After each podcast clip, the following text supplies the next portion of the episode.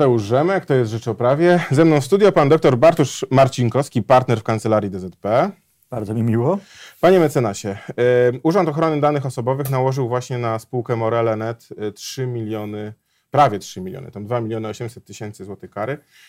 Za co tak naprawdę ta kara została nałożona? Bo wiem, że się wszyscy, wszyscy się wczytują w tą decyzję, starają się odtworzyć jakoś e, tam przebieg wydarzeń i są różne wersje, że tak powiem. To co tam się wydarzyło i za co ta kara została nałożona? Tak, istotnie. E, sprawę znam z doniesień prasowych i z decyzji prezesa wczoraj opublikowanej. W wielu miejscach wykropkowanej, także też nie do końca wiemy, co się faktycznie wydarzyło. E, natomiast wybrzmiewa, myślę, i z decyzji, i z oświadczenia prezesa urzędu, że kara nie jest nałożona e, za to, że systemy Morele.net zostały zhakowane, tylko e, kara jest nałożona za niedołożenie należytej staranności, za niezastosowanie rozwiązań, które są odpowiednie z perspektywy ryzyk, z perspektywy zagrożeń i niedochowanie tych zasad, nieprzestrzeganie zasady poufności między innymi, o której mowa w RODO, spowodowało atak hakerski, spowodowało fatalne skutki tego ataku i wyciek, z tego co rozumiem, ponad 2 milionów rekordów danych klientów. Z tego, jak rozumiem, 35 tysięcy rekordów dotyczących danych trochę bardziej delikatnych. Wątek poboczny, przejdziemy do niego e, na końcu, bo jakby to nie było podstawą do nałożenia kary, chociaż faktycznie mm taka informacja się pojawiła tam w czasie kontroli.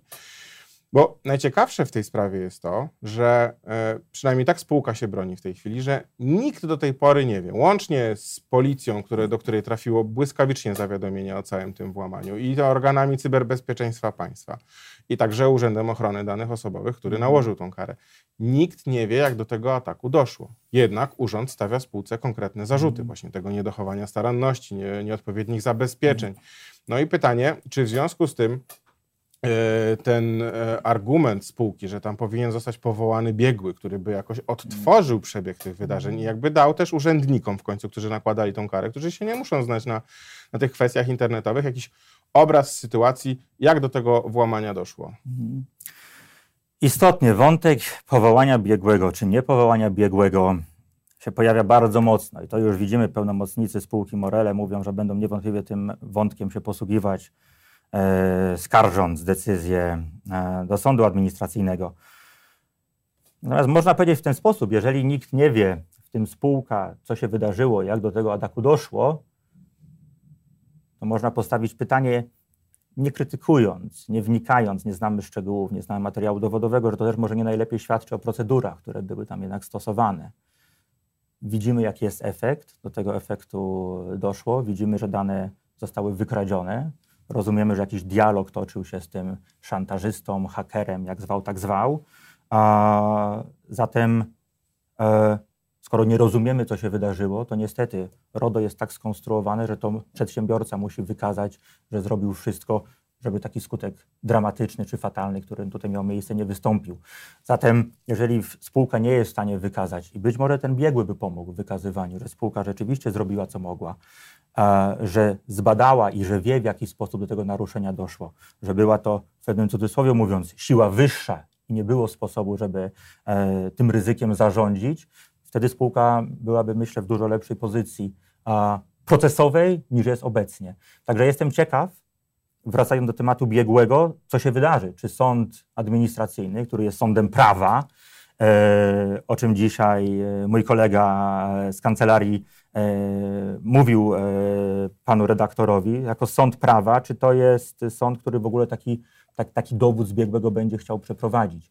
My znamy przypadki, kiedy takie dowody były prowadzone przed sądem administracyjnym, ale to jest jakiś promil, promil rzeczywiście spraw w sądownictwie administracyjnym. No tutaj na pewno sąd będzie miał, sąd administracyjny będzie miał ciężki orzech do zgryzienia, no bo to y, będzie musiał też jakby ocenić chyba przebieg całego tego zdarzenia, oceniając mm. właściwość nałożenia tej kary. No ale y, y, pytanie też o, o samą tą karę, no bo na przykład y, y, przykłady z, ze współczesnego świata pokazują, że największe spółki dysponujące najlepszymi zabezpieczeniami, jak na przykład Google czy rząd Stanów Zjednoczonych, także padają mhm. ofiarami ataków. No i co? Rozumiem, że y, tamtejsze urzędy ochrony danych osobowych przyjdą, no sorry, no zostaliście zaatakowani, musicie za, zapłacić karę, choćby, cho, choćby robili, oni jakby byli w, samym, w samej czołówce zabezpieczeń y, danych klientów w internecie.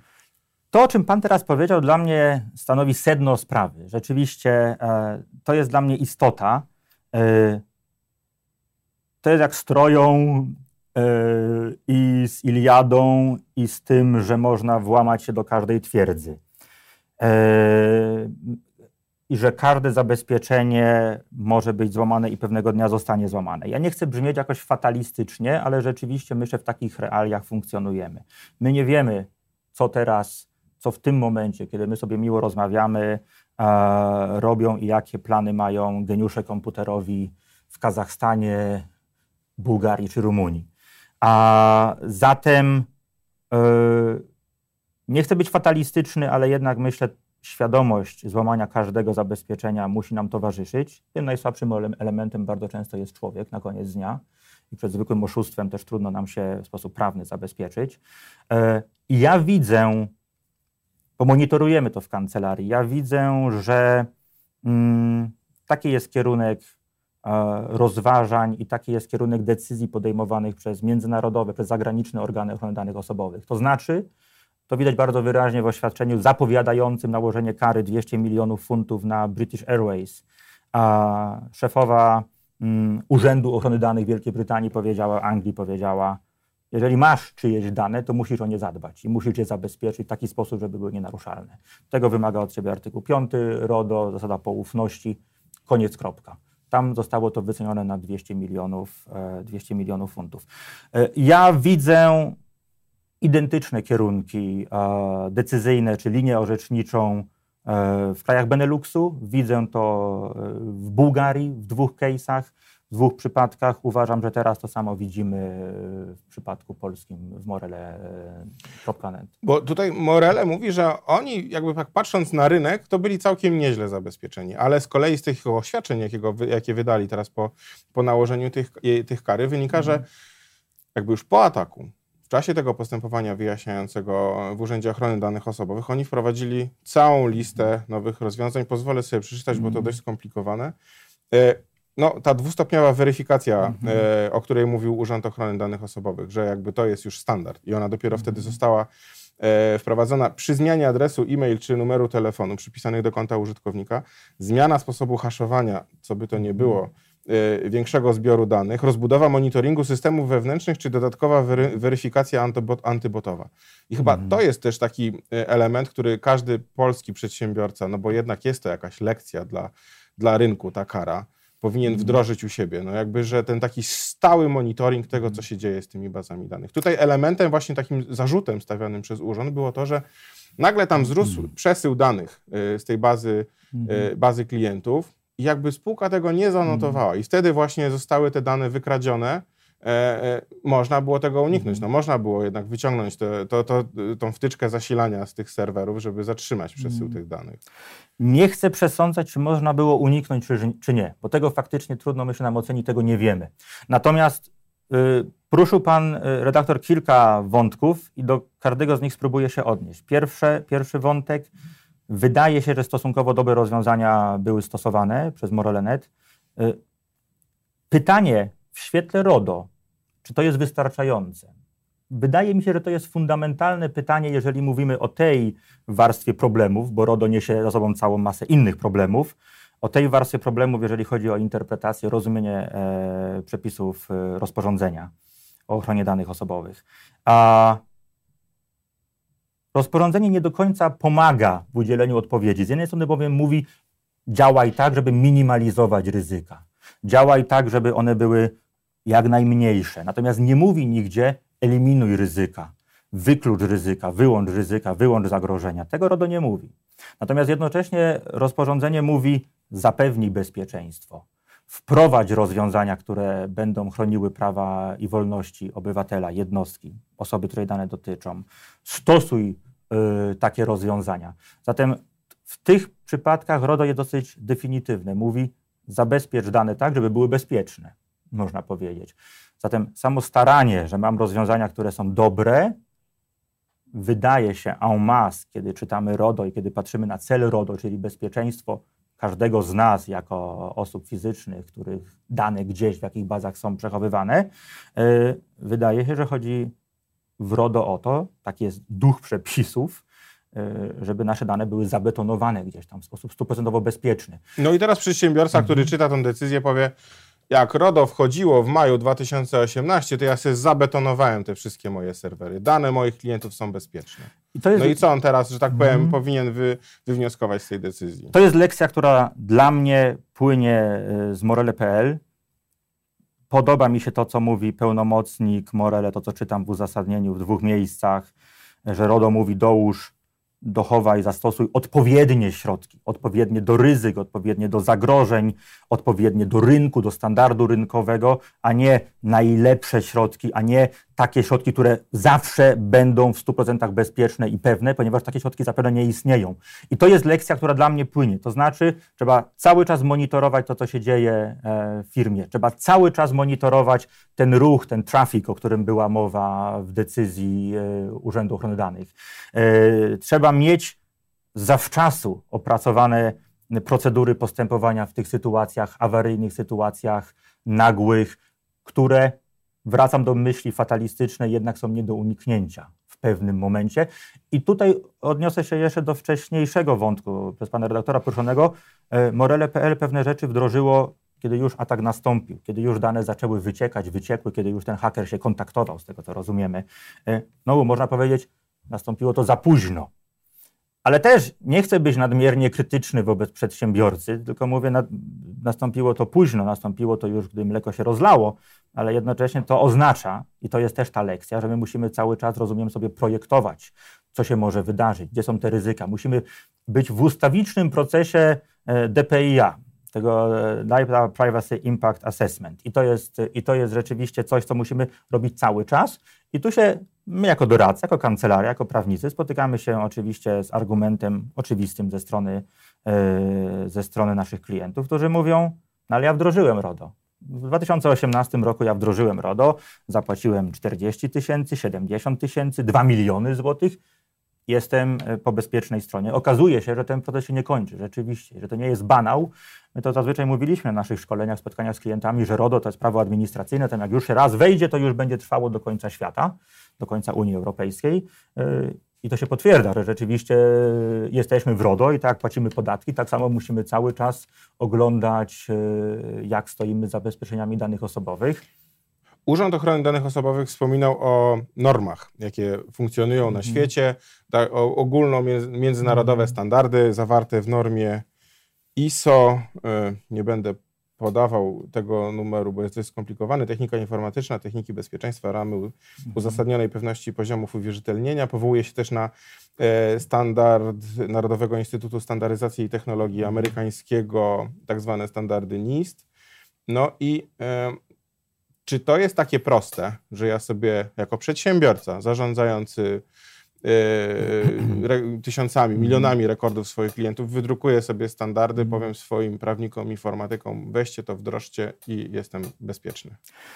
Oczywiście i niestety nie jest to proste. Dlatego byłbym ciekaw, jak się biegły zachowałby, czy zachowa, jeżeli byłby dopuszczony, oceniając, zderzając rozwiązania, które były stosowane, te dosyć dawno stosowane w Morele.net, w stosunku do e, ISO, tam z grupy 27 tysięcy, do pozostałych standardów, wskazówek, wytycznych, całego tego w dużej mierze soft law, miękkiego prawa, które ma raczej charakter jakiś indykatywny dla nas niż, niż wiążący. RODO w sposób całkowicie świadomy posługuje się całą masą pojęć nieostrych. Ja zadałem sobie trud i policzyłem, ile razy pojawia się słowo odpowiednie. Odpowiednie środki, odpowiednie zabezpieczenia, odpowiednie stosowanie, odpowiedni standard. Jest to około 150 razy w RODO. E, polska ustawa o ochronie danych osobowych, e, ta z lutego e, bieżącego roku, która uzupełnia w pewnym sensie RODO na naszym, naszej jurysdykcji, posługuje się tym słowem około 50 razy. Y, co to znaczy? To znaczy, że RODO w ogromnym zakresie posługuje się pojęciami nieostrymi, również jeżeli chodzi o środki bezpieczeństwa. Techniczne, organizacyjne mają być odpowiednie w stosunku do zagrożeń. Mamy wziąć pod uwagę koszty, mamy wziąć pod uwagę stan y, wiedzy, mamy wziąć pod uwagę y, świadomość, rozwój techniczny, state of art, można powiedzieć. Niemniej w dalszym ciągu to przedsiębiorca musi rozważyć, musi dokonać tego DPIA, Nasze klienci robili przy wykorzystaniu bardzo często formuły, francuskiej formuły CNIL, wypracowanej przez organ e, ochrony danych osobowych we Francji. Mm, patrzyliśmy, czy rozwiązania, które mamy w należyty sposób, mówiąc brzydko, adresują ryzyka i zagrożenia, czy w nienależyty sposób. Natomiast jest to cały czas bardzo mocno ocenne. I teraz można sobie postawić pytanie, dlaczego RODO, dlaczego prawodawca unijny nam to zrobił? Zrobił nam to dlatego, że RODO jest przynajmniej teoretycznie zaplanowane na kolejnych naście czy kilkadziesiąt lat.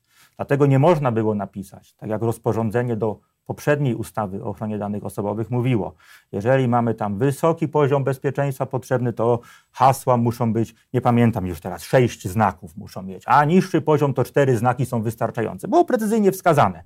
Także ja mogłem pójść do klienta, zobaczyć, ile tam macie, macie znaków w haśle, sześć znaków w haśle, jesteśmy, Jest okay. jesteśmy ok, prawda? Teraz nie, teraz musimy zadać sobie trud, bo mają być y, rozwiązania y, odpowiednie czy adekwatne i rozumiem, i tu się bierze problem monitorowania ustawicznego, bo te rozwiązania odpowiednie czy adekwatne w pewnym sensie, co nam pokazuje Morele, Morele powinny również zakładać, że my jesteśmy w stanie predyktywnie y, przewidzieć, jakie zagrożenia jaki koń trojański y, może nas spotkać jutro, pojutrze, za dwa miesiące. Także z tego się robi faktycznie proces ciągły tej oceny. To jest istotny ciężar dla przedsiębiorcy, ale rzeczywiście ten ciężar się w tym momencie pojawia. Porozmawiajmy też o zachowaniu e, spółki, przedsiębiorcy, który znajdzie się w takiej sytuacji. Z jednej strony jest haker, który e, wykradł bazę dwóch, ponad, ponad 2 milionów klientów i zwraca się do tego przedsiębiorcy, zapłacisz mi 500 tysięcy, dasz mi pół miliona złotych, ja tą bazę skasuję, nikt się o niczym nie dowie. Przedsiębiorca jednak tego nie robi. Zawiadama, zawiadamia policję, zawiadama, zawiadamia organy, zawiadamia urząd, wszczyna się postępowanie. E, haker się o tym dowiaduje, e, traktuje to jako taką nielojalność tego szantażowanego przedsiębiorcy, no i jakby robi z tego e, dodatkowe e, problemy. Tam jakieś są, tam cała była historia o tym, że, mm. że, że tam były SMS-y rozsyłane do, do osób z tej listy i tam faktycznie to zaczęło się rozwijać w, w złą stronę. E, I czy, e, jakby jest to też jeden z argumentów, że spółka podjęła pełną współpracę od samego początku. E, żeby jakby usunąć, zminimalizować i jednak ta kara została mhm. no, niemała, bo 3 miliony złotych, chociaż pewnie e, w finansach tej spółki, no to, no to nie jest to kwota, która spowoduje mhm. ogłoszenie bankructwa, no ale jednak 3 miliony złotych, no to jest aktualnie rekord na, e, na tej liście kar nałożonych przez urząd oceny prawnej odpowiedź myślę jest stosunkowo prosta. Jeżeli występuje incydent, e, który może mieć poważne skutki, RODO zobowiązuje przedsiębiorcy czy administratora danych do tego, żeby dokonał tej autodenuncjacji. Musi zawiadomić e, urząd, w pewnych sytuacjach musi również zawiadomić osoby, które dane dotyczą. Także tutaj trudno zarzucić i jest to dla mnie postępowanie e, nie tylko pożądane i oczywiste, ale jest to zachowanie, do którego zobowiązują przepisy. Wiem, że pojawiają się zdania, iż ta wysoka kara może powodować, iż przedsiębiorcy będą się dwa razy zastanawiać, zanim zawiadamiają, zanim zawiadomią. No bo może, no tu by się opłacało zapłacić te tak. pół miliona mhm. złotych okupu i zamknąć sprawę. Czy to, czy to w ogóle jakby, jakby do Pana przed przedsiębiorca z takim mhm. pytaniem, co robić w takiej sytuacji? Y, bym powiedział, zgłaszamy incydent, jeżeli on wystąpił, jeżeli wychodzi nam, oceniamy, również według metodologii, którą wskazuje zresztą prezes Urzędu Ochrony Danych Osobowych. Widzimy, że był to incydent rzeczywisty, że dane wyciekły, że zostały utracone. Z tego, co rozumiem, haker pokazywał, co ukradł, w pewnym sensie pokazywał, uwiarygadniał się. E, jeżeli mamy incydent, tutaj nie mamy, nie mamy oceny, jeżeli już oceniliśmy, że jest incydent. My musimy iść do prezesa urzędu, tę informację mu zanieść. To jest jedna z nowości wprowadzonych przez RODO zresztą. To, są, to są regulacje, które w Stanach Zjednoczonych od dawna już funkcjonowały, całkiem paradoksalnie. W Kalifornii ten obowiązek zgłoszenia istniał od dawna, w Polsce on istniał tylko w prawie telekomunikacyjnym. Natomiast właśnie chodziło o to, żeby, ja rozumiem, że chodziło o to, żeby wspólnymi siłami zarządzić taką sytuacją, zarządzić zdarzeniem tego incydentu. I jeżeli chodzi o dyskusję z hakerem, ja trochę powiem jak, jak, jak postać z filmu kryminalnego. No powiem, no, z szantażystami się nie, nie rozmawia. To by niczego nie rozwiązało. Jeżeli wyciekły ponad 2 miliony informacji, e, to ta sprawa by i tak e, na światło dzienne wypłynęła prędzej czy później. No szczególnie, że te dane wykradzione później od tam już poszczególnych tak. osób służyły do wyłudzenia tak. pieniędzy z ich kont tak. bankowych, więc to tak. miało nie mam, nie mam szerszy zakres. Tak. No dobra, ale przy okazji tej kontroli wyszło, że, znaczy przy okazji tej, tej, tego, e, tego wykradzenia danych, tego ataku hakerskiego wyszło, że spółka gromadziła też dane e, z umów kredytowych. I to znacznie szersze, że już nie tylko imię, nazwisko, adres mhm. mailowy i numer telefonu, tylko także PESEL, jakieś dane tak. z, z, dowodów osobistych i to nie dotyczyło tych dwóch milionów, mhm. tylko tam 35 tysięcy. Tak. No i te, w wyniku tej kontroli ta baza została szybko skasowana. Mhm. E, urząd stwierdził, że to naruszenie w stosunku do, do tego znacznie większego naruszenia dotyczącego dwóch milionów klientów jest e, e, stosunkowo niewielkie, więc jakby skupił się i ta, ta kara jest za, za, za, za tą większą bazę danych, mhm. ale jakby trzeba też pamiętać o tym, że, że tu przy okazji wykryto inne naruszenie. A co jeśli by było na przykład tak, że po ataku hakerskim idą kontrolerzy do spółki i wykrywają jeszcze większą sprawę, jeszcze większy problem tego przedsiębiorcy? Nie można wykluczyć takiej sytuacji. Tylko tak odpowiem. Nie można wykluczyć takiej sytuacji. Ja też e, tak się dzieje, ale wcale nie musi się dziać tak, że zgłoszenie incydentu wywołuje natychmiast e, kontrolę i szukanie i skoro stwierdziliśmy, skoro praco, e, przedsiębiorca, pracodawca stwierdził, że ma u siebie jedno naruszenie, to natychmiast przyjdzie kontrola i będzie kopać dalej, głębiej, szerzej, szukając jeszcze innych. Mm, e, także wcale nie musi być taka reguła i ja wiem, znowuż, kara ma mieć e, charakter e, między innymi prewencyjny, ma odstraszać i myślę, że ta kara taką funkcję tutaj spełni. Natomiast niekoniecznie musi się dziać tak, że zgłoszenie incydentu, obowiązkowe zgłoszenie incydentu, cały czas podkreślę w świetle przepisów, musi czy powinno powodować, no to mamy to w takim razie ten przedsiębiorca nie dba. Ugotowany nie dba, jest. jest. ugotowany, bo teraz będziemy drążyć. Mm. Natomiast rzeczywiście ten wątek tych 35 tysięcy jest dla mnie dosyć tajemniczym wątkiem. E, nie mam tutaj jasności, czytając te materiały, które są publicznie dostępne, e, ponieważ tutaj waga była potencjalnie dużo wyższa. Tam były informacje o dochodach, tam były informacje o źródłach dochodów. Znacznie tam były, wrażliwsze. Tak, tam były informacje o kosztach utrzymania gospodarstwa domowego. E, tej osoby, kredytobiorcy, a zatem tam były rzeczywiście bardzo już wrażliwe dane. E, nie w świetle przepisów może, ale dane, z którymi można zrobić jeszcze więcej. PESEL, dowody osobiste i tak Ostatnie pytanie. Czy wątek represyjności tej kary, taka, że to jest jednak, tam pada wyraźnie ten wątek, że to ma być przestroga mhm. dla wszystkich administratorów danych osobowych może stanowić argument dla spółki, żeby jednak zwalczyć wysokość tej kary w sądzie. No bo dlaczego oni mieli, padają ofiarą właśnie y, tego, dlaczego oni są, mają być tym przykładem i y, płacić tak wysoką karę, no, mhm. rekordową do tej pory, no, żeby być przykładem. No, nikt nie chce być przykładem, i, no bo mo, może by mogli zapłacić mniej i wtedy by ten mhm. przykład byłby nadal odczuwalny i widoczny i, i spektakularny. No ale dlaczego akurat 2800? Prezes urzędu i w tej decyzji, w bardzo interesującej poprzedniej decyzji w sprawie Bisnote mówi, kara jest, ma pełnić funkcję e, represyjną, ma e, pełnić funkcję edukacyjną. W przypadku tej kary w Morele Net prezes mówi, ta kara jest proporcjonalna. Mm. Nie wątpię, że pełnomocnicy i spółka będą zwalczały wysokość tej kary, natomiast też trudno nam powiedzieć, czy to jest dużo pieniędzy, jeżeli chodzi o możliwości o finansowe tej spółki, mm -hmm. prawda? E, to jest dużo pieniędzy. Koniec, kropka. Natomiast y, czy spółka może lekką ręką taką kwotę wydać, czy spółka miała to wliczone w ryzyko działalności, czy miała rezerwę na karę utworzone, tego nie wiemy i trudno. No, spółka na pewno zabiegała w urzędzie o informację o karze, bo dla nich to mhm. było być albo nie być. Oczywiście, kluczowe kluczowe. Natomiast to wszystko powoduje rzeczywiście, że my musimy wrócić trochę do korzeni i faktycznie każdego dnia patrzeć na to, co się dzieje i wyobrażać sobie to, co się może dziać, jaki koń trojański u naszych bram stoi. Hmm.